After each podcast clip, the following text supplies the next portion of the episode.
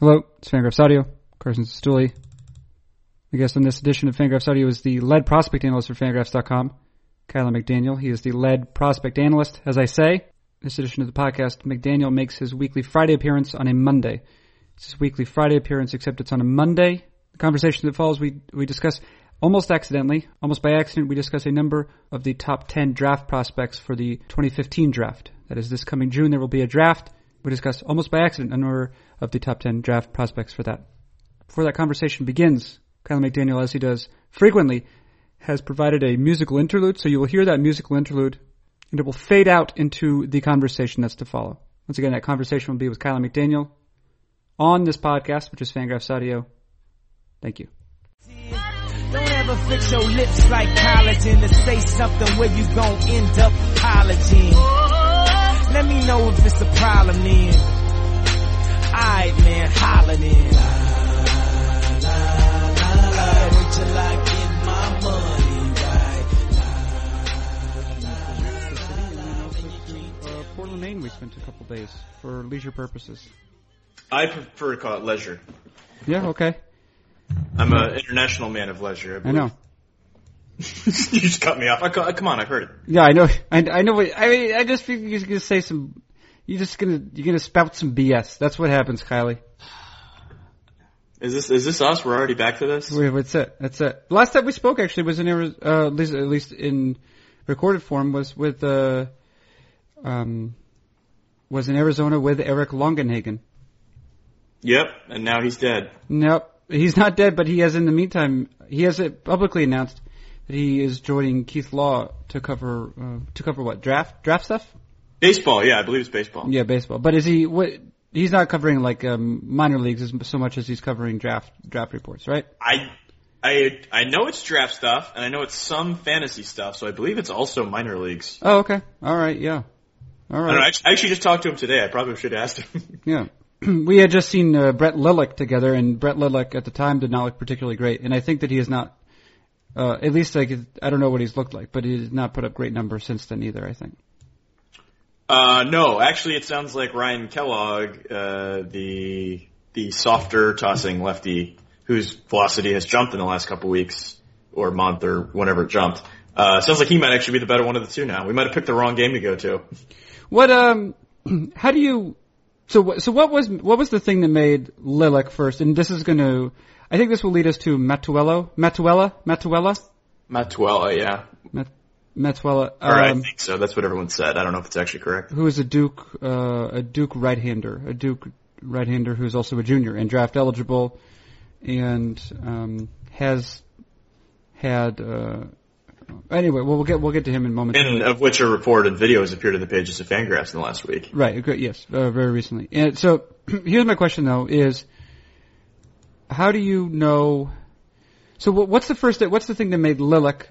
And, and this is not necessarily necessarily about Lilek, all of this, but I'm curious as to what makes a um, what makes a, a draft eligible prospect compelling to begin with, and then what has to happen for him.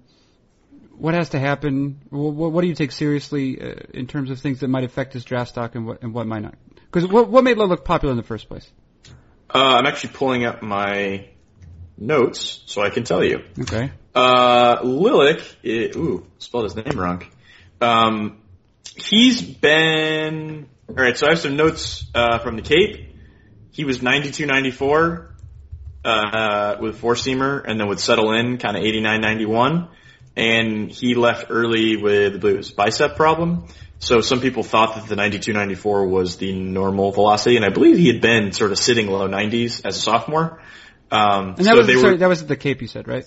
Yes. Okay. So I think people saw the 92-94 that kind of faded, and then he left with sort of arm soreness or tightness of a muscle or whatever it was, uh, and thought, oh, 92-94 is what he's going to be, and showed like you know sort of average breaking ball, change up maybe a little, little ahead of that, and command of at least average. So you're seeing you know potential four starter, maybe fifth starter, but sort of lefty with some track record and some size, and kind of checks a lot of boxes. I guess to use a common phrase of mine. Yeah. And then, yeah, this spring he came out, you know, more that 89, 91, touching some twos and threes. Stuff wasn't quite as firm. And then when we saw him, I think he, he showed that kind of stuff early and then kind of faded into the high 80s after that.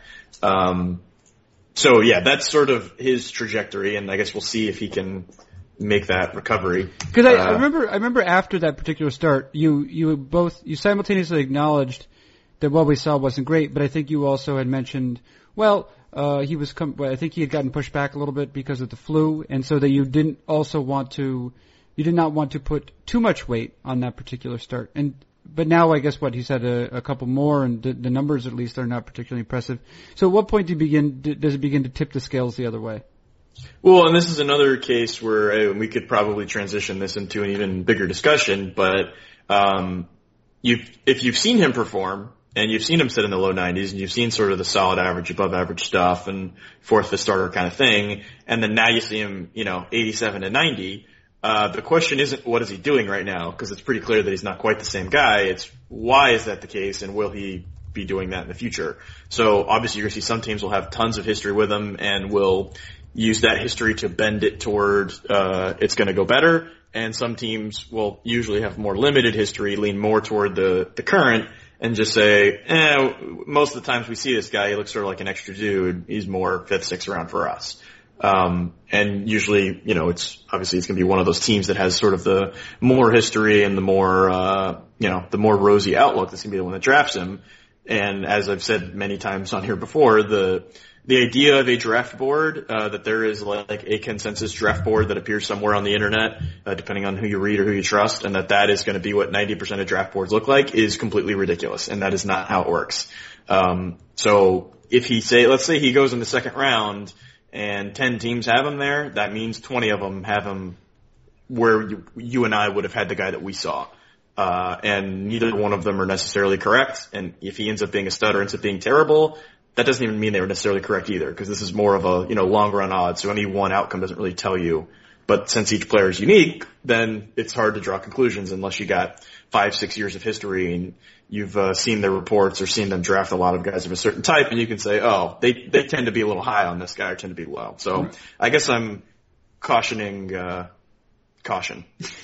Right, but so so teams must have their own way because obviously there's a lot of information and there's a lot of data. I mean, it's you know some of it is more in the realm of hard data, some of it is more um, you know it, it it is being interpreted by scouts essentially who digest it and then present it to their cross checkers and scouting directors and GMs.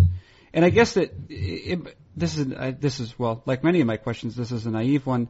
There must be systems that different or that each organization develops. Each organization must develop a system by which to process all of this mass amount of data. Because all of the things we just said about Lilek, it seems like he could be he could be any number of, of types of player, right? And so there must there must be a way to um, emphasize certain information while sort of uh, de-emphasizing other. Yeah, I could easily see him being a 50 on one of my lists in two or three years, or being in others that I barely should have mentioned. Right. Um, so, so yeah, and so how do you? I mean, is it just you? Ha- an organization might have like a range of possible outcomes. Yeah, I mean, I think you're probably giving them a little more credit than they deserve. There's not some sort of algorithm they plug all this info into and they're like, oh, turns out our thing says he's a fifth starter based on all of this uh, different and disparate information. It's more the, you know, the, the scouting director, the West Coast cross checker, and the area scout have the most information. I guess the national cross checker, whoever sort of the heavy hitters are. The cro- or the area scout passes along the sort of raw information uh, to these guys. They come in and see a start or two or three or four between all of them. Uh, they, you know, in concert with the, the medical and all these sorts of things, decide either, you know, maybe one of them, maybe two of those four looks of those high level guys, he didn't have a good breaking ball, and then the other two he did. So they get in a room, area scouts most likely not there, most, most rooms he won't be there.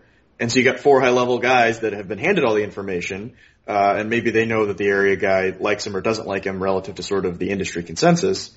Uh, but then they just decide like, all right, two of us saw there wasn't enough breaking ball, two of us saw him 87 and 90, medical's like, eh, not great. Uh, you know, I'm obviously just sort of giving a hypothetical at this point. Right, right, right. Um, what do we want to do with this guy? And then at some point somebody speaks up and says, ah, I don't, I'm not sure he's a starter. I think we're looking at a, you know, long reliever, six starter, you know, inventory sort of guy.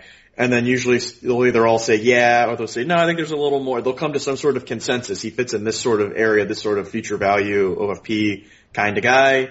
And then they, you know, slot him on the board. They figure out what his signability is and say, all right, we have him valued at 300,000. It sounds like he wants 800. He's probably not a guy for us. We'll go put him on the signability board, which is a, we'll talk about that in a second. Um, and there'll be some sort of understanding. Like we have him as a 45 that is a third to fourth round talent that wants second round money. We realize there could be a little better there. Let's get him in for a pre-draft workout. If he, it's 93 in the workout, then maybe we'll move him back up to the second round and decide that we'll pay him what his money is if he's, you know, if he's our guy at that pick. And there's just sort of a continuing sliding of scales and uh, balancing of information, but there's by no means, I guess, as you're calling it, a system. It's it's more just the judgment of three or four guys and the information that's gathered by them and the area scout. Right. Now there was. Uh, I know that having read a profile of um, the newer, uh, um, the relatively new scouting director for the St. Louis Cardinals, Chris Correa. Mm-hmm. Uh, who is interesting to me not only because he's from New Hampshire, but also because he went to Hampshire College, uh, which college I cannot actually guarantee has intervarsity athletics. Does that mean it's an older Hampshire if it's just Hampshire College? it's an old. It is an older Hampshire. I, it's actually not a very old. Uh, it's actually not a very old college. I think it's from maybe the 50s or 60s. But they don't have grades there. Is what they do. They do have dreadlocks. Is another thing that they have. A lot But of hacky sack over there. There is a lot of hacky sack. Yes, there is a lot of hacky sack. There are also some like uh art kids too, with uh, the you know their tight pants and uh, their nice hair. If you know what I mean. That's how you identify those kids. Art kids, yeah, they got tight pants and nice hair. I saw I saw some of them today. I was in Portland, Maine. I saw there's an art school there. Tight tight pants, nice hair. That's how you know. Probably. I, I, I can imagine you walking around that campus and three or four of those kids walk by and you're like, what, what are you? What are you in the cure or something? yeah, I didn't say. I probably no. I know. I know that they're not. Robert Smith is in the Cure. That's who's in the Cure. The listen Carson Cistulli taking jokes literally since 1984. since 19. Why why is it 84? I'm just trying to pick somewhere in the early part of your life. Yeah. Uh, how? right, enough about it. So Chris Correa went there, but but he developed a system, I uh, f- a way to evaluate college guys. Yeah, and so. Um, and Well, that's yeah, always- I, I know. I don't know that particularly, but I know the Cardinals are famous for their college uh, lean in drafts, especially when uh, Sig and Luhnow were there, who are obviously now at the Astros. So Right. they they took that with them at some level, but I'm sure there's also some version of it left behind. And you would take a college kid because he because that that data that he's producing in college is probably easier is easier to interpret um, into something that's predictive than than a high school kid's data. Yeah, there's just, uh, I think some people will uh, incorrectly just assume college equals less risk, which is not always the case, and may not even most of the time be the case, but often it is. I don't know if I said that correctly, but I, the, the reason I sort of hedged there is because with the showcase sort of, uh, um, circuit and all this sort of thing, when you're talking about a guy that's, you know, sort of been on the circuit, that's kind of known and people see him, a lot of times these kids will be seen as a sophomore. If you're a guy like Nick Gordon that was on a team with two draft eligible, uh, sort of seniors when you're a sophomore and had some draft eligible guy, you know, when you were a junior, these kids are getting seen for, I don't know, 15 uh, games as an underclassman where they're basically paying attention, and then there'll be another 30 or so games uh, before even just like the real showcase season the summer before. And so in a lot of cases, if it's him, Nick Gordon, or that kind of guy versus a smaller school guy that didn't get to play his first year or two of college, you have way more history and information with Nick Gordon, and you've got bulk of dozens and dozens of at bats of him with a wood bat against a guy throwing 90. So in, in some situations, and I would say even the most important situations, you might have more history with the high school guy and more information and less risk in that way. But there's obviously risk with just sort of, you know, the mentality of high schoolers and he's 18 and so more things are possible, especially if you're a pitcher that things can happen and stuff like that. Uh, but particularly the high school hitters that are sort of well known and can be identified early, like Alex Jackson was watched since he was a high school sophomore. Right, and he's Uh, he's in the, in the Mariner system now. Yeah, and he went sixth overall, was a threat to go one-one. Uh, I just went and saw a, a shortstop named uh, Kal Simmons at Kennesaw State. As far as I know, he wasn't even on the radar until probably this summer. So he's still kind of new, and that's sort of the average to below average amount of history for a college player. Um, And and these elite high school bats, you have maybe twice as much information, even though it's technically of a a lower grade and there aren't stats of what they do at these showcases. But a lot of these teams are keeping track of what what these kids are doing, like performance wise, in every showcase, and have all those stats. And so there is technically just more and better information. Oh, that, yeah, that's an interesting way to think about it. Um, and it was, and, and, and you bring up the point too that if a guy, you you said if he's at a small school, it could also be at a big school but he's been uh, he's been blocked by someone uh, who was also quite talented. And I know that uh, you and I had talked um, a month or more ago about a couple guys on the University of Miami, or maybe it's Miami University, whatever the one in Florida is. UM. UM. Uh, we talked both about um, what was it, George Iskenderian? Yep. And Ricky Eusebio, and I don't think either of them had received much in the way of plate appearances um, over Iskenderian was a JC guy, but yeah, Eusebio and also the pitcher Enrique Sosa hadn't really played before this right. year. And I think, well, and maybe even Iskenderian had been at South Carolina and hadn't played, and then went to a JC, and then went to Miami. Yes. So you're seeing him as a junior technically, but this is really his his first exposure to uh, like proper you know D1 baseball. Um, and Eusebio was another guy because didn't Miami have a, a big time center fielder in recent years? Yeah, they had Dale Carey the last four years, who was a big time talent that was just talented enough without performance, but he was just talented enough to stay on the field all four years. Okay, right. As opposed, so he was a, he was a senior sign, um, but he was not necessarily he wasn't without without merit at the same time. And they had a, I want to say it went like the 10th or 15th round, Chantz Mack playing uh, right field. That was just sort of a solid org guy that you know did enough to stay on the field. And they had I want to say a, a left field DH, uh, Fiedler or something like that. That was also just kind of always in the lineup, not really a prospect, but just good enough that you're not going to let some freshmen play over him. Right. And so then, then you have, so then you have Eusebio. You try, and I was watching the game, um, yesterday versus, they're playing North Carolina right now. Um, and North Carolina has some interesting arms. Um, actually probably the most interesting arm at least to me, is their Sunday guy because he's a he's a senior who's shown increased uh, velocity. His name is Benton Moss, uh, and has also uh, struck out a lot of guys. Um, but the uh, but so I was watching the the Friday night game though, and Ricky Eusebio hits a home run, and you know he's uh, he's put up uh, pretty excellent numbers otherwise, and is also playing center field, which may not be his uh, you know, it may not, he may not profile as a major league center fielder, but you know he's still uh, holding his own in that capacity but it still seems like even uh, you know the stats might tell you one thing and but but the stats it's a possibility where neither the stats nor even the scouts have had an opportunity really to um, establish enough in the way of a track record for him because because you know as you say like you, this, these guys get blocked for for years and they may not even get playing time till the junior year. Yeah, and that's I, I guess uh, that's the balance the high school kid has to, to you know kind of strike when he's deciding where he wants to go for college because I was just at Kennesaw State. It's not super impressive facilities, and it's in a smaller, it's in the ASUN, a smaller conference that'll kind of have one big kind of first round guy every year. They Chris Anderson went to the Dodgers in the first round, and had uh, Max Pentecost, obviously last year from Kennesaw State, went in the first round. Um, but a lot of times, if you're like big time freshman, especially if you're in like the Atlanta area and you're playing a lot in East Cobb, that sort of thing, you might get to play in your first year and get three years of experience and you know play against some high level guys and you know sort of have that. But then you only go to college once. What if you want to go to, you know, Auburn or Clemson or North Carolina, one of these huge programs? You just want to be a part of that and, you know, hopefully have like a run to the College World Series and all that sort of thing. Like you can't do that at the smaller school. And so you kind of have to decide what you want to do. And obviously there's pros and cons to both of them. Right. And, but your, your suggestion is that maybe you want to go to the bigger school, but you're not going to get the same sort of exposure. Or there's just a risk that you're going to, like Iskenderian, for whatever reason it won't work out and you'll have to go somewhere else, and then you'll end up at a school that you wouldn't have really considered out of high school because they're the only ones that have you know a scholarship for you or whatever. Right. Uh, we talked about uh, was it uh, Matuella? Matuella? I say Matuella. I, it could be anything. Uh, let's see. Uh, Michael Matuella is a, a very tall junior uh, right-hander at Duke who um, entered the season. I think when you did your way too early edition, he was Third. he was third. So that's very promising. But behind Brady Aiken, so. Right, who, um, whom, about whom we'll speak, uh, later, I think. Uh, so what was the thing that got Matuella there? And then, and, and what's happened? Uh, he just pitched today, no, sorry, he pitched yesterday against, uh, Boston College at neither team's home stadium because the, uh, the Northeast is still a, a frosty hellscape.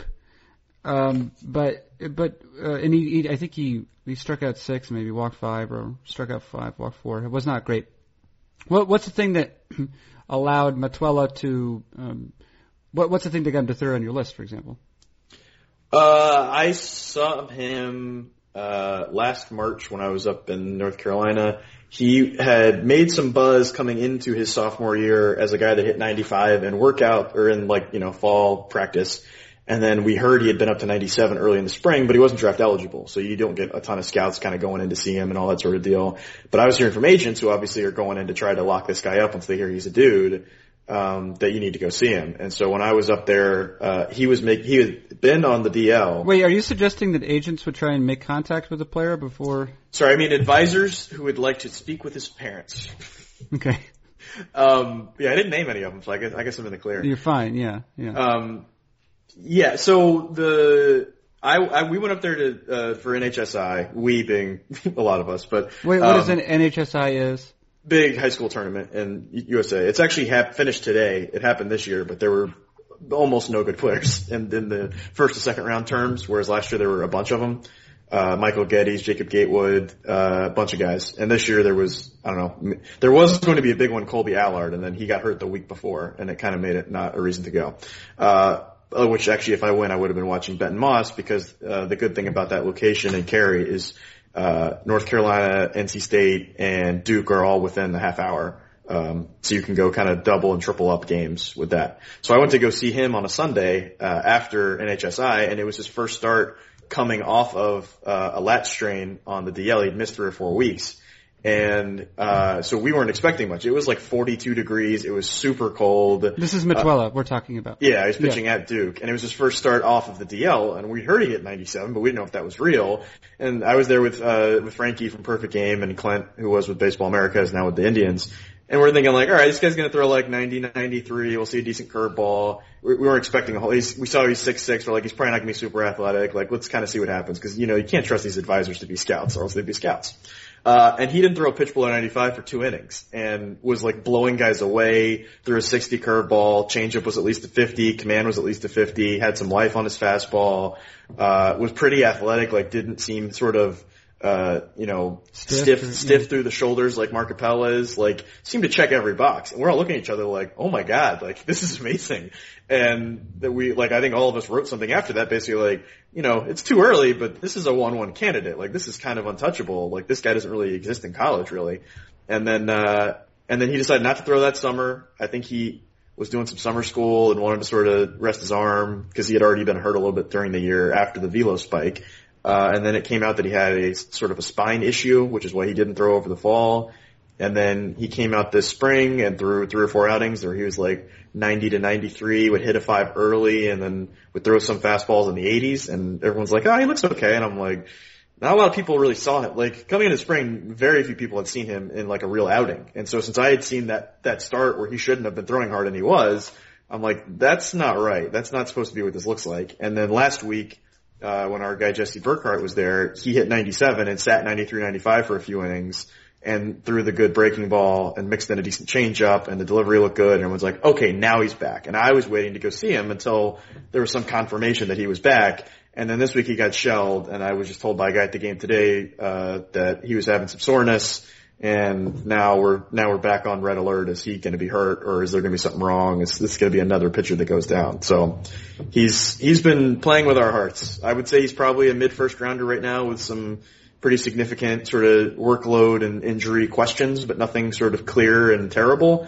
Uh, but I think I told you before we talked, if he has like two or three good starts in a row and he's a top five guy and this draft has been so bad, that's really all it takes. Well, that's what, and that, and that's what I've sort of started uh, getting at with Lilek is you're getting this information, and of course, uh, the draft is uh, approaching at a pretty constant rate, the same rate at which. Yeah, it's not, it's not speeding up as far as I know. Right, it's pretty constant rate. It's the, the the same rate as the Earth rotates, I guess. Right, rotates and also revolves around the sun. So that's it's a set rate. Hopefully, Glad we got that out of the way. but but um, but the there's a there's a, obviously as you approach the draft, there's an urgency um, for you for you for someone who's interested in this sort of thing and writes about it. and then there's also obviously urgency for the teams that are considering to draft him. And I guess I'm curious as to how how much they weight the newest information, especially as the draft is approaching. Uh, different teams look at it differently. Um, some of them you can see from their history will really weight a good Cape performance, uh, which obviously isn't the most recent piece of information, but is maybe the most reliable because you can get multiple months of you know, wood bat, high level competition, day in, day out kind of pro atmosphere where you have some access to the players. Scouts can kind of talk to them and stuff. Um, and you can talk to the managers who only know them there and aren't, you know, aren't beholden to them will tell you what they actually think. So that's probably the most pure way to evaluate them. And so if they perform there and then have like a tough spring or, you know, something doesn't quite go right, then teams are going to process that differently. Much like I said with the Lilek example, maybe your area scout's been on him since high school, tried to get, convince you to give him a bunch of money in high school and kind of talks to him a lot and kind of can get some info that the other area guys can't get you could technically be more correct by having more info and having sort of a different reading of that info. But like I said, for every team where there's a guy like that on Lilek, there's going to be 10 that are just sort of like, yeah, no thanks, not really my kind of, that's not the guy I'm going to pound the table for. I'm going to, I got some JC guy off the radar that I'm going to kind of pound the table for and try to get him up the board take him in the first few rounds. So yeah, the teams have tendencies, but it's not like there's a team that's known to be a team that overvalues the Cape. It's just some of them, uh, on the whole, tend to sort of lean that way, and other ones tend to lean toward uh, recency. And there's obviously a case to be made for either, but being dogmatic about that either way would be kind of foolish because obviously everyone's different. And if a guy looks like he got better or looks like he got worse, uh, then that sort of changes how much you should look at a guy that looks like he just, you know, couldn't get going or maybe was a little injured or, you know, coach was burying him or they made him change his mechanics or, you know, things like that that appear to be something you could disregard and think you could fix. You mentioned velocity a lot. Um, it's no surprise that um, it shouldn't be a surprise. There's a there's a correlation between velocity and performance at the major league level, and rarely do you find, uh, especially right-handers, really do really do find them throwing much below or sitting at you know much below 88 or 89. That's pretty rare. Um, you know, there's some left-handers I think who can get away with it a little bit more easily. Uh, I, I don't I know that you probably don't value only velocity, but it does seem as though velocity is an important indicator for you. Well, yeah, we were talking earlier about uh, Ryan Kellogg versus Lilek, and I was looking at my notes on Kellogg, and I've seen him throw in the mid 80s when he was a high school kid uh, in Canada. Uh, I was told in the Cape he was 86, 89, would like hit a 90 every now and then, and then randomly would sometimes hit a 92 and then other times wouldn't get above 88 and is like a low energy 6'5", 225 big lefty. Um, and the reason you would sort of round down on that is you had below average slider and curveball and sometimes way below average. Uh, and so him having a good changeup and hitting 90 and being big all seemed good. But then in the context of can't throw an average breaking ball, like, oh, he's not a starter. And now a guy that throws in the 80s, it's not a starter, that guy's not really worth a whole lot. Well, now it sounds like his velo is uh, ticked up, and as velo ticks up, the arm speed ticks up, and as arm speed ticks up, that usually means a curveball and/or slider gets better, which has happened with him. And so Lilek started with above average stuff and has sort of regressed to more average, and Kellogg started with below average stuff and has now stepped forward to more average. And in general, you'd like the bigger guy with some momentum on his side, which means now some people are talking about Kellogg as the best guy of those two. And that's that's that's why I'm saying the the sort of high school hitter is the guy to look for because they look relatively similar and are doing relatively similar things their whole career. Whereas high school pitchers, uh, you can see them as a sophomore and identify like, oh, he's athletic or oh, he's got a you know good motion, all that. But even like I remember I saw Spencer Adams who went in the first round last year out of high school. I saw him after his between his sophomore and junior year in high school, and it was like pretty athletic, kind of projectable, 86, 89, okay breaking ball, okay change. Like it, it didn't really look like it does now, like the delivery kind of did, but you can look at that and be like, oh, that's a guy that could be 90, 94 one day. Who knows if he will be? And then suddenly when he does, then all of a sudden his breaking ball gets better. He's kind of a different pitcher altogether. You're just sort of identifying things you like. Whereas these hitters, things, it's a very slow climb up a mountain, where was it pitchers, it's more like a roller coaster where sometimes it's that slow climb up a mountain and then sometimes it's, you know, flying down a hill and sometimes it's flying up a hill and sometimes it's up and then down and then up and then down and they, there's all kinds of different sort of shapes to that, growth pattern, whereas the hitter seems to be a little more deliberate. And if you can, it's hard to judge a hitter off of one game and one BP, but if you can consistently get a couple games here and there every six, eight months, it's, you don't really need to pay attention quite as much right as close to the draft because you know the trajectory of what he's doing and so you can throw out one game if you need to. Whereas the pitcher, if he randomly hits 97 and he'd never hit 95 before, uh, then that's a new thing that's the, probably the most important piece of information. Yeah, and, and, and a confusing piece of information it seems like sometimes because in addition to perhaps being enthusiastic about his capacity to hit this new velocity, then you're saying, well, what is it sustainable? Um, and and to what degree should we um, improve our uh, you know our rating of him or our esteem of him uh, simply because he's he's exhibited that velocity? And some guys, uh, I remember hearing Matt Hobgood threw 99 in a pre-draft workout, and when that spring started, he was 88 to 90 and then slowly kind of crept up every month or two. He'd be a tick or two higher. And then he all of a sudden was sitting in the mid 90s and hitting 99 in a pre-draft workout. And then basically right after that was never the same. And then was obviously a bigger, huskier dude, got out of shape and, and now he's like having trouble getting into the 90s at all. Uh, so there's obviously examples where a guy can, velocity can take off and it ends up meaning nothing. And there's examples where that happens and you're just basically getting a peek right before the draft or whatever happens of what's about to happen. Um, and there's certain guys like Hunter Harvey that threw hard at one point and then kind of settled in 90 to 93 and then he signed and then right after he signed he was suddenly 92 to 96. And it just sort of happens at different rates and sometimes it's a leading indicator of this guy's about to take off uh, like I just tweeted this week about Branden Kline, who went from 90 to 93, hitting a five, to now he's sitting 95 to 98, hitting 99.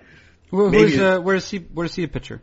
Uh, he's in the Orioles system. He was okay. their last cut from their list and was a former second round pick that sort of checked every box as far as being athletic and sort of flashing everything, but had the UVA delivery, which is kind of bad that he couldn't get rid of and didn't have consistency to his stuff in his command. And apparently he just dropped that delivery finally after like three years after leaving UVA and his velocity took off and his slider got better and that helped the contrast of his changeup look better and the command's still there and he just took off. And sometimes when that happens, the arm can't handle it and Tommy John happens. Sometimes the body can't handle it and there's just general soreness and he has to dial it down. Sometimes it's an indicator that he's about to take off and become a top 10 prospect in baseball. And sometimes it just happens and then it just kind of settles back in somewhere lower and uh, you know, it's a little less and it's different every time. Uh, which is why I'll probably put him at like a 45 plus future value just because it, he's basically thrown three innings to prove this. And any of those things can happen and the more negative ones are more likely than the more positive ones. But if he can throw a month of throwing anywhere close to that hard and looks like a different guy, and doesn't get hurt and everything seems okay, then the negative possibilities become less likely, and then he'll probably be a 50 or a 55 uh, if that sort of continues happening. But but yeah, if you want to try to take a guy from missed the 40s group on a list to 55 based off of three endings, like be my guest, but you're going to be wrong most of those times. What uh, say say the thing about UVA delivery is that is that uh, more well less defined than the the Stanford swing? I yeah, it's it's uh, obviously not the same because it's offense and, uh, and pitching, uh, but you can look. I, I embedded the video of Kline from high school or from college uh, when I tweeted about earlier this week. Uh, it's on the Fangraphs YouTube page. Uh, basically, when you're getting your signal uh, from the catcher, you squat like you're about to sit on a chair, and then while you're still squatting, start your delivery from that sort of crouched position uh, which Danny Hultzen has done, all Nick Howard has done. All of their guys do it to different degrees and uh, to varying degrees of success. Kline did a little more than most of them, and also uh, did like his own little variation where uh, I think he started squatted and then he kind of got a little more upright as he delivered. And then as he pitched, like his head started looked like he was basically into a face plant on the mound. Uh, which, when you're looking at, I remember when I tweeted that uh, the video, people were like, "Who taught him to pitch like that?" I was like, "Yeah, that was kind of the opinion at the time that it's like, oh, athletic, big guy, good body, good arm action, stuff's above average, although it's inconsistent. Uh, we'll figure this out." And it basically took three years for him to stop doing that because typically the UVA commits will start doing it in high school because that's what their pitching coach teaches, and then all of them do it to varying degrees. Um, on campus, or maybe 90% of them, or something like that. Um, and it's you know it's prevalent. And I guess you know some guys have gotten away from it a little more quickly, and he took a little bit longer. Hmm. If you go to if you go to Brady Klein, there is a Brady Klein shooting a gun. It's Branden Kline. Oh well, that's why that's why I'm not finding it. But I will say, if you go to Brady Klein, there's just a kid there shooting a gun. Good for him. He's living the American dream. Also, Klein spelled differently too. Anyway, this is not a great stretch right here of of the the show.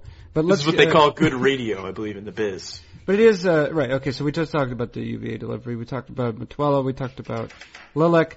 Uh, we talked about a number of other things. Let's. Uh, uh, we haven't not talked about uh, an actual person named Brady. It's Brady Aiken, who this past week, um, but he announced. Someone announced that he would be he would be having Tommy John surgery. Who announced it? I guess he did. Yeah. Okay. No, nobody thinks it. he wrote that article. Everyone thinks uh, people in the Aiken camp wrote it. It's uh, a little more polished than you'd think a kid would be writing about his own experiences. But yeah, it's it's it has been presented as written by Brady Aiken, and I'm sure he had some input. Right. It doesn't begin you up question marks. So. So Yeah, there were no emojis, so I I guess it can't be from a teenager, can't right? entirely be a teenager, yeah. Um, but it's uh, and It'd be funny if he wrote it and just the whole thing was one poop emoji.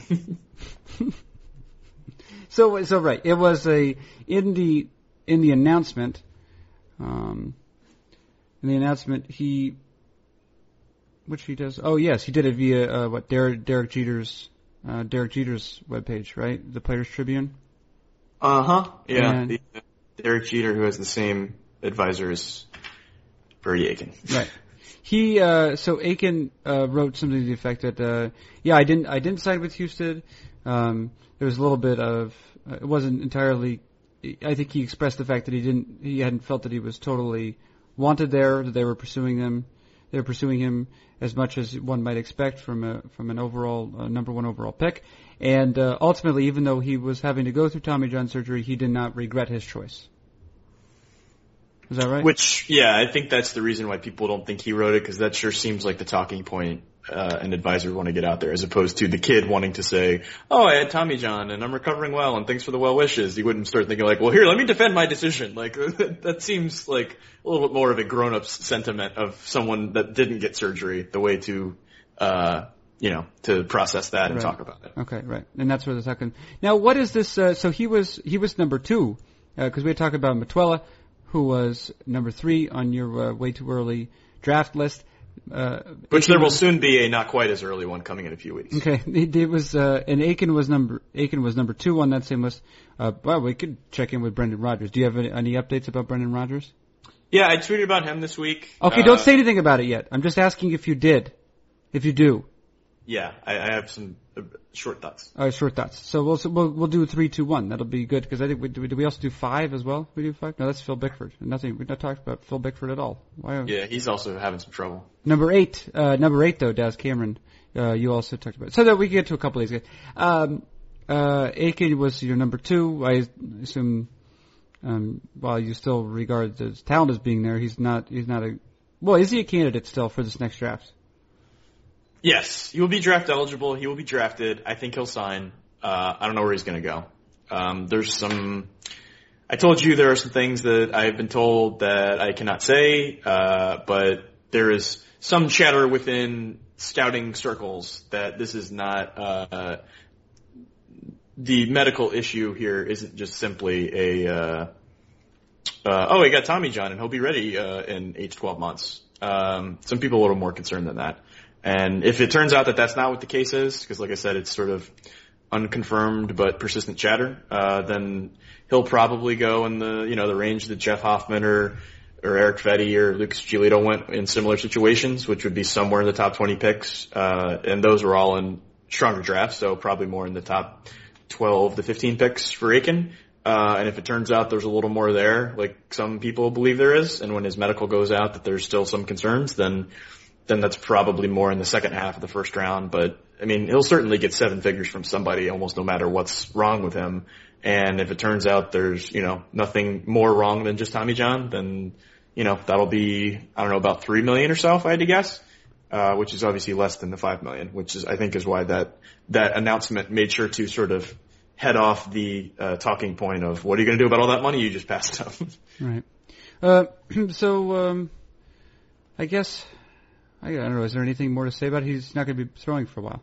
That's all. Nothing more I can say, that's for sure. Okay, let's uh, give me some short thoughts. Brendan Rodgers. So we just said Matuella was number three, Akins was number two, Now we have uh, now we have Brendan Rodgers, number one. He's what? He's a he's a shortstop in somewhere from Louisiana, or he's a Louisiana State commit. No, all of that is incorrect. All it's, it's totally correct. It's a Florida State commit from Florida. So there you are. From the Orlando area, generally. Right. Uh, yeah, he's basically held serve. Uh, there was a little, a little, little buzz I was hearing last couple weeks that he was uh, struggling a bit at the plate, and then after I called some people to see what what struggling meant, uh, it came out that it was facing guys throwing 80 to 81 miles an hour. He struck out three times in one week, uh, but his his line that week was three for ten with two home runs, two walks, and three strikeouts. And I was like, all right, that's not that bad. like, still had two home runs that week when he struck out three times. And the thing that I tweeted, which I think I've talked about on here before, is I've seen Byron Buxton, Addison Russell, uh, Clint Frazier, you know, extremely talented guys that have all, you know, to varying degrees already worked out, uh, swing and miss. I think I saw Addison Russell swing and miss five times in a high school game.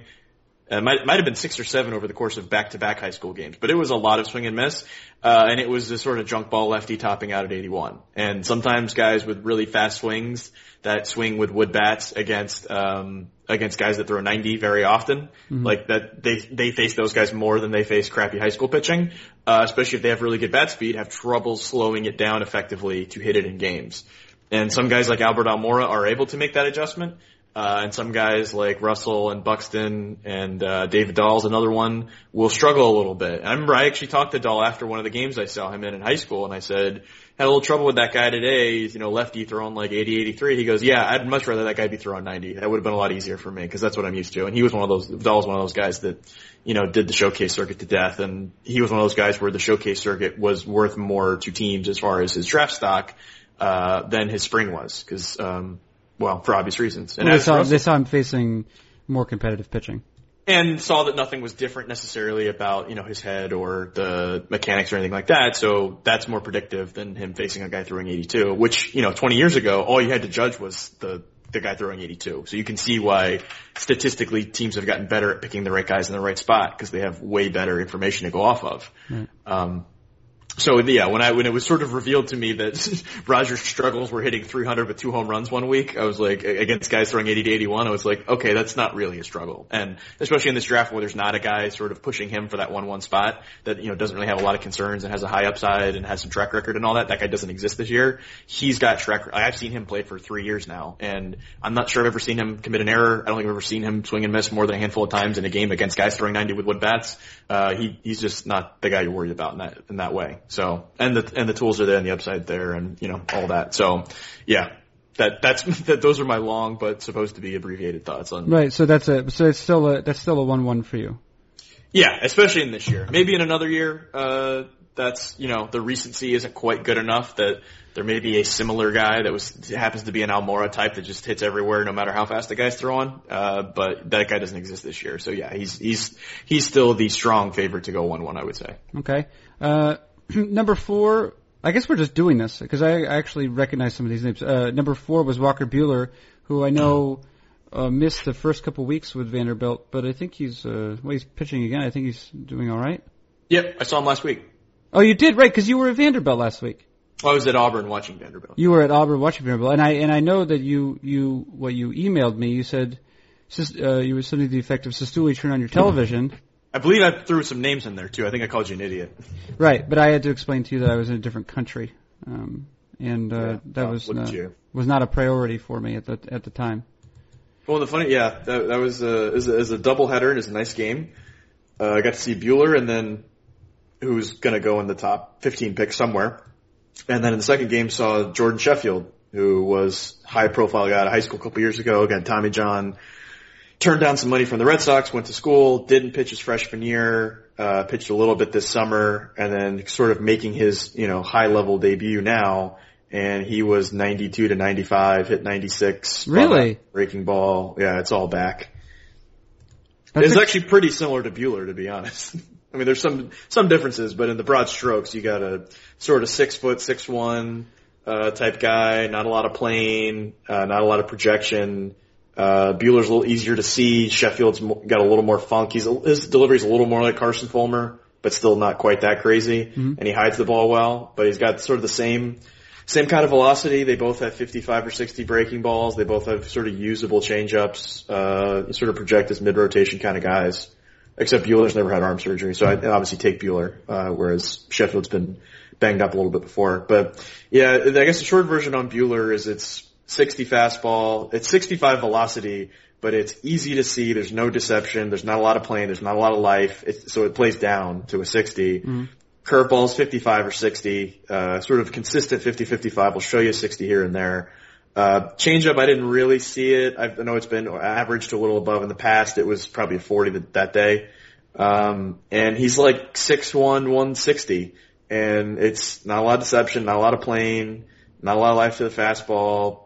Command's fine, but it's not great. He's had some elbow soreness, never really been hurt, hurt, but I was talking to some guys at that game after we'd kind of, you know, seen Buehler and kind of waiting for the next pitcher to come in. We're like, there's a bunch of pitchers like Nate Kirby, Kyle Funkhouser, Buehler, Bickford, uh, Cody Ponce. There's a bunch of dudes in that sort of five to 15 or 20 range. Which ones do you, do you like want to bet on? Which ones are you a little nervous of? Think might have a little bust in them? And I'm like, I think Buehler might have sort of more bust potential than some of these other guys. Cause when, when dudes have good stuff and it doesn't play, it's because it's flat and it's easy to see and doesn't have a lot of life to it. Uh, and when guys that have been healthy suddenly don't get healthy, it's because they're small and don't have any bulk to them. And he's both of those things. and I'm a little nervous about how that's going to play out over the next five years. Right. Oh, all right. Well, good information there. That's Walker Buehler.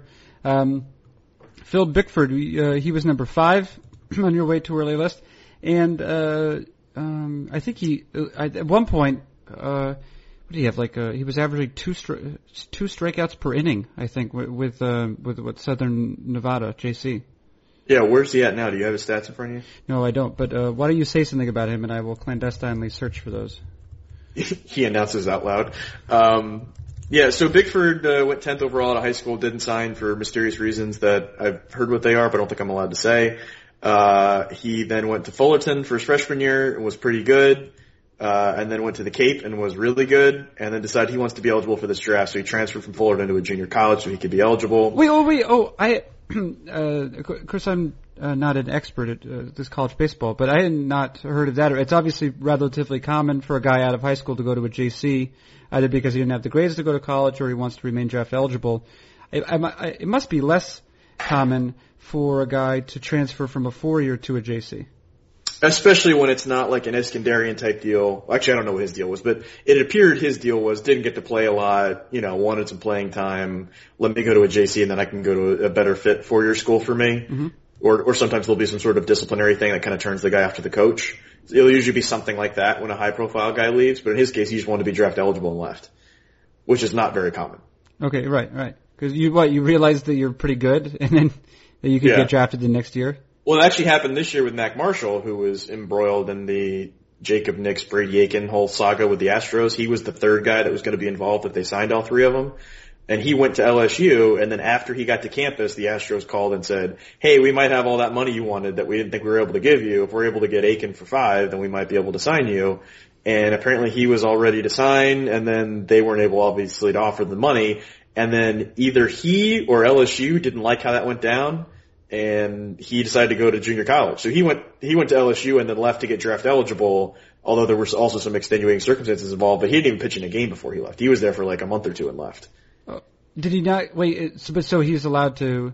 Wait, yeah, what is the rule? You you can't go. you can class? go. You can go to and from junior college all you want, but yeah, it used to be once you enrolled in a class you couldn't sign, which got changed. Mm-hmm. Um, yeah, because it used to be that was the cutoff because you had like a year to sign everybody, and so once they went to class, that was the technical cutoff when they show up in a four-year college. Right. And now there's just the signing deadline, so the whole class thing doesn't isn't an issue anymore. Oh, of course, of course. Uh, so Bickford now 48 innings, uh, 89 strikeouts, 13 walks. So not quite uh, not quite two for one anymore. So that illuminates a little bit of what I've heard about Bickford, which is I was told he was very good early in the spring, and our Eric Longenhagen wrote him up and provided some video of that early spring outing. Mm-hmm. Uh, and then I was told he has been not very good to an enigma to bad in the last four or five outings. Okay, well I can actually tell you what he's done in his recent outings. He he has uh no, I mean it looks pretty good. He did, he's not striking out like 15, but struck out seven over five and two thirds his last game nine with zero walks uh, before that in seven innings, 12 with two walks in five innings. No, he's yeah, his, his last four starts have been still pretty good. Well, I mean from a scouting context. Right. Okay, well, I Uh, can't tell you that. I, that's why I was waiting for you to finish so I could explain why you're wrong. Um, so, uh, no, you were you were correct at what you were saying. You misunderstood what I meant. Yeah. Um, Or maybe, Yeah. you, well, uh, possible you didn't make yourself clear enough. Uh, This is also a possibility. That's true. I said bad. I didn't. I didn't. Yeah, because bad for some people can just mean performed poorly. Um, yeah. So I don't. I'm gonna have to make a few more calls to figure out if I want to put him like 15 or 30. Uh, you know, which sort of areas he's going to be in on this list. Uh, but he's somewhere lower, and I don't know exactly where to put him. But he's also a bit of a mystery in of himself because when he was in high school, he popped up out of nowhere in the middle of the spring he was throwing 87 to 90 for like over the summer when everyone was seeing him. And then suddenly he started throwing 91 to 96, like in the middle of the spring, like right about now basically. Uh, and had unusually good command and a projectable frame and showed some idea of what to do with a breaking ball and a changeup and suddenly became a guy. And then after he didn't sign, I was asking around like, what do people think happened when he didn't sign? And there were multiple teams that said, we have never talked to him before. And I was like, what do you mean? They're like, we've never had an in-home. We've never had a meeting. Things were handled very oddly, uh, through his advisor and we don't know what the deal was. And it sounds like there's still some teams that are a little, a little turned off by that because the, the advisor that was working with him hasn't handled other players like that. So the implication was that there was something unusual and it wasn't even like, oh, it's bad makeup. They just didn't know because they've never talked to him before. And in context for most, you know, players, there's, you know, meet him as a junior, shake his hand, maybe help out or even coach his, you know, summer team, have a couple in-homes with him, talk to him after games. Like that's sort of the normal interaction you have with a player. And for some reason, Bickford was the very rare player where there were whole, many teams who had zero interaction with him, which seems obviously pretty weird. Um, so when you take that with his sort of, um, came out of nowhere talent and then was uh, okay at Fullerton and then was better late and then was fantastic on the Cape and then was very good early in junior college and then sounds like he's really regressed and there's some sort of mys- mystery around his sort of personality. Like you can see why some teams are a little, little wary of that. He's one of those guys that's going to have a wide split on what people think about him, even draft day. And I'm trying to figure out what people think about him now. Yeah, that's so strange the way you're describing it. What, what I mean, what is the possible? Well, and I, yeah, I'm trying not to be unfair or like, uh, you know, be libelous or whatever, but th- those are all facts. I was told all those things happened and those were all concerns. And then when he was throwing well in the Cape, everyone was like, well, he's throwing pretty good. I guess he'll go in the top 10 or something now. Cause I think he decided he wanted to transfer either while or right before he was on the Cape. So people were watching him there or maybe it was right after. I don't know, but some people were watching him there and then talking to me about it afterwards and saying, "I guess you got to take him there," but they didn't seem super excited about it. But but obviously the Blue Jays got to talk to him, and some other teams that were considering there got to talk to him. So it's not like that happened to every team. It's just more teams than the usual zero have some you know uncomfortability with with that whole situation. right? Yeah, very very strange. Um, I'm not. I'm not going to go through Which the which will be probably a podcast exclusive because I'm pretty sure if I write a report on him, I'm not going to mention that. It's just you know it's a lot of a lot of stuff that may end up meaning nothing in the long run. Right. Uh, I'm not going to go through this whole list, and also we're we've already we're already at the 50 minute mark. But you did go. Uh, so let's see. Number six on your list was Kolby Allard. No idea who that is. And let's not He, talk. he don't- he'll be out for two months with a back injury. Oh, okay. All right, but that's it. Uh, number seven was Dansby Swanson. He's up from there. He'll he'll go in the top seven. Okay, all right, and then fine. Finally, number eight is Daz Cameron, who's a, a center fielder, Georgia High School, and this is what we want to get to. You saw him this weekend, Yes, I don't know if he knew that I saw him, but Right. I did. right? Uh, yeah, he's uh was hyped as a Justin Upton type generational one-one prospect when he was a sophomore in high school. He was re- very good for a sophomore in high school. I didn't really see him a ton then. I just sort of saw him in passing. I'm like, yeah, looks pretty good. Mike Cameron's son. I get it. Uh, and he played for East Cobb. Obviously he's in the Atlanta area. Kind of has all those advantages built in. Uh, and then when I finally got to see him this past summer and kind of bear down, it was not, it did not look like Justin Upton. And we're all, I was sitting with some people that had been told what he was like and had seen, you know, very limited glimpses like I had. And we're looking at each other like, is this what this is supposed to be? Like it was hmm. very good, but when you're told this guy's supposed to be a 1-1 prospect, you're like, that's not a 1-1 prospect. Uh, and then basically the whole summer ended up going like that, where it was people slowly finding out as they went to events to see him for really the first time and bear down. They're like, hold on, I was told this guy was a lot better than this, which is sort of unfair because I think he looked like a first round ish prospect the entire summer. but everyone was told he was supposed to be super amazing, and he wasn't. Uh, and so because this is a weak draft, I think I had him eighth, and some people believed in him, and I think thought that a little more would come just be, for, you know, some little indicators they saw, but the performance was always just alright and the tools were just, you know, pretty good. Uh, and then this spring he's been, eh, continued. It's 55 or 60 runner, can probably play center, kind of average arm, pretty solid defensively, 50 at best power, probably a little less than that, and above average to plus bat speed, some idea what he's doing, but, uh, didn't hit amazingly in games over the summer, It was just alright. Uh, and in the game I saw, he was on his front foot the entire time. And actually, when I ended up posting the video, there were dads from the other team sitting next to me that I think you can hear on the video saying, he's on his front foot, he's on his front foot, throw him a curveball, which is exactly what the pitcher did. And then he popped out a couple times and had weak ground balls.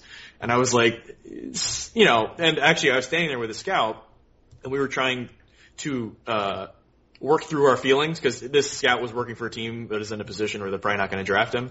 And, uh, we were like, all right, so we've seen him hit all right in a game before. He is not hitting all right in a game right now. The guy was throwing like 85, so it was decent velocity, but his breaking ball was like 62 or it was like really, really slow. And his changeup was like 68. And so obviously it was like kind of junk bally. Uh, but we were like, all right, we've seen him hit before. We know he has good mechanics. Um, and he wasn't hitting today. He was clearly on his front foot. Like people's dads were recognizing this. Like anybody could have seen this in the long run, today means nothing. And him being out on his front foot this entire spring, if that's what's happening, doesn't really mean anything. The question is, what is it going to be like five years from now? And obviously the tools are about the same as they were over the summer. So can you fix it? And for me, that's a little difficult because I think that comes down to, you know, being able to work with him in a cage, being able to talk to him, that sort of thing, which I may or may not be able to do either one of those things with him before. Uh, but that's sort of where your area scout comes into play and can kind of set up these sorts of things for your cross checker to sort of investigate it one on one and things like that. I can't do it. Uh, but one of the things that me and this, it was a cross checker agreed on was some guys have such good feel for hitting that when a guy is throwing 85 with a really slow curveball and you basically have to hit one or the other, they know you can gear up for 85 and then you can just adjust to the 62 and you'll be fine. And we know he doesn't have that level of feel for hitting because he, I've been told he's been sort of blah this whole spring and this guy goes, yeah, I saw him earlier. He was kind of like this before too. Um, so he's clearly not that innate feel for the for the art of hitting guy that's just going to hit everything no matter where it is that you know Albert Almora whoever. But he has the tools to be at least a 50 bat, if not a little bit more, and could still be. And so your job is to figure out, given this information, what do you think he's going to be? Where would you take him? And I was looking at this scout and I was like, I still feel like he's going to go somewhere from you know, 15 to 30, just given this, this draft is kind of poor and he's got the tools to be an everyday guy and people have track record seeing him be decent. And so if a comparable guy pops up out of nowhere and you have no track record with him, you probably still feel better with Daz. And you know he's got also the bloodlines help because you know he's got, you know, sort of good genes. His dad was an athlete, athletic guy until he was 40. He's been around pro baseball. He knows how to handle himself. He's been on the showcase circuit. Like all those things are general positives. You don't have to worry about certain things you might worry about with other players. Uh, but yeah, I guess that's just the essence of scouting. You get a bunch of information. Some of it doesn't agree. You don't know how that means he's going to be in five years, and your job is to figure out what you think he's going to be. And you can see how doing that for hundreds of players means you're going to be super wrong on some of them. Yeah, super wrong. Super wrong, Kiley McDaniel. That's what they call me. That's the name of this podcast. Super wrong, Kiley. Yeah. Yeah. Is that, are you accept, is it, you alright with that? I'd rather endeavor to analyze all baseball, but I guess I could do this too. yeah. The super, the super wrong Kiley McDaniel. I, I like that title. The super wrong Kiley McDaniel. Yeah, that's Yeah. So there you go. Yeah, fair enough. Have I fulfilled my obligation? Because I need to go walk my dog. Yeah, you don't have a dog, but That's- that's- so I don't know what sorry. that's a euphemism for. But I also I don't think anyone wants to know. Uh, that's fair. Yeah, Yeah, that's fair. um, I have a real dog. That's what I meant. Uh, this is gonna be any up. pictures? You have any pictures of him on your phone? I do. It's a her, but yeah, I do. I'm going to um. Well, I'm going to end this podcast, but it's been a real pleasure, Kiley. And uh, why don't you stick around for a moment? Um, thank you, but uh, thank you in the meantime, Kiley, for having uh, analyzed all prospects. I'm the lead prospect analyst for Fangraphs.com. That's Kiley McDaniel, the lead prospect analyst for Fangraphs.com. I'm Carson Cistulli. This has been Fangraphs Audio.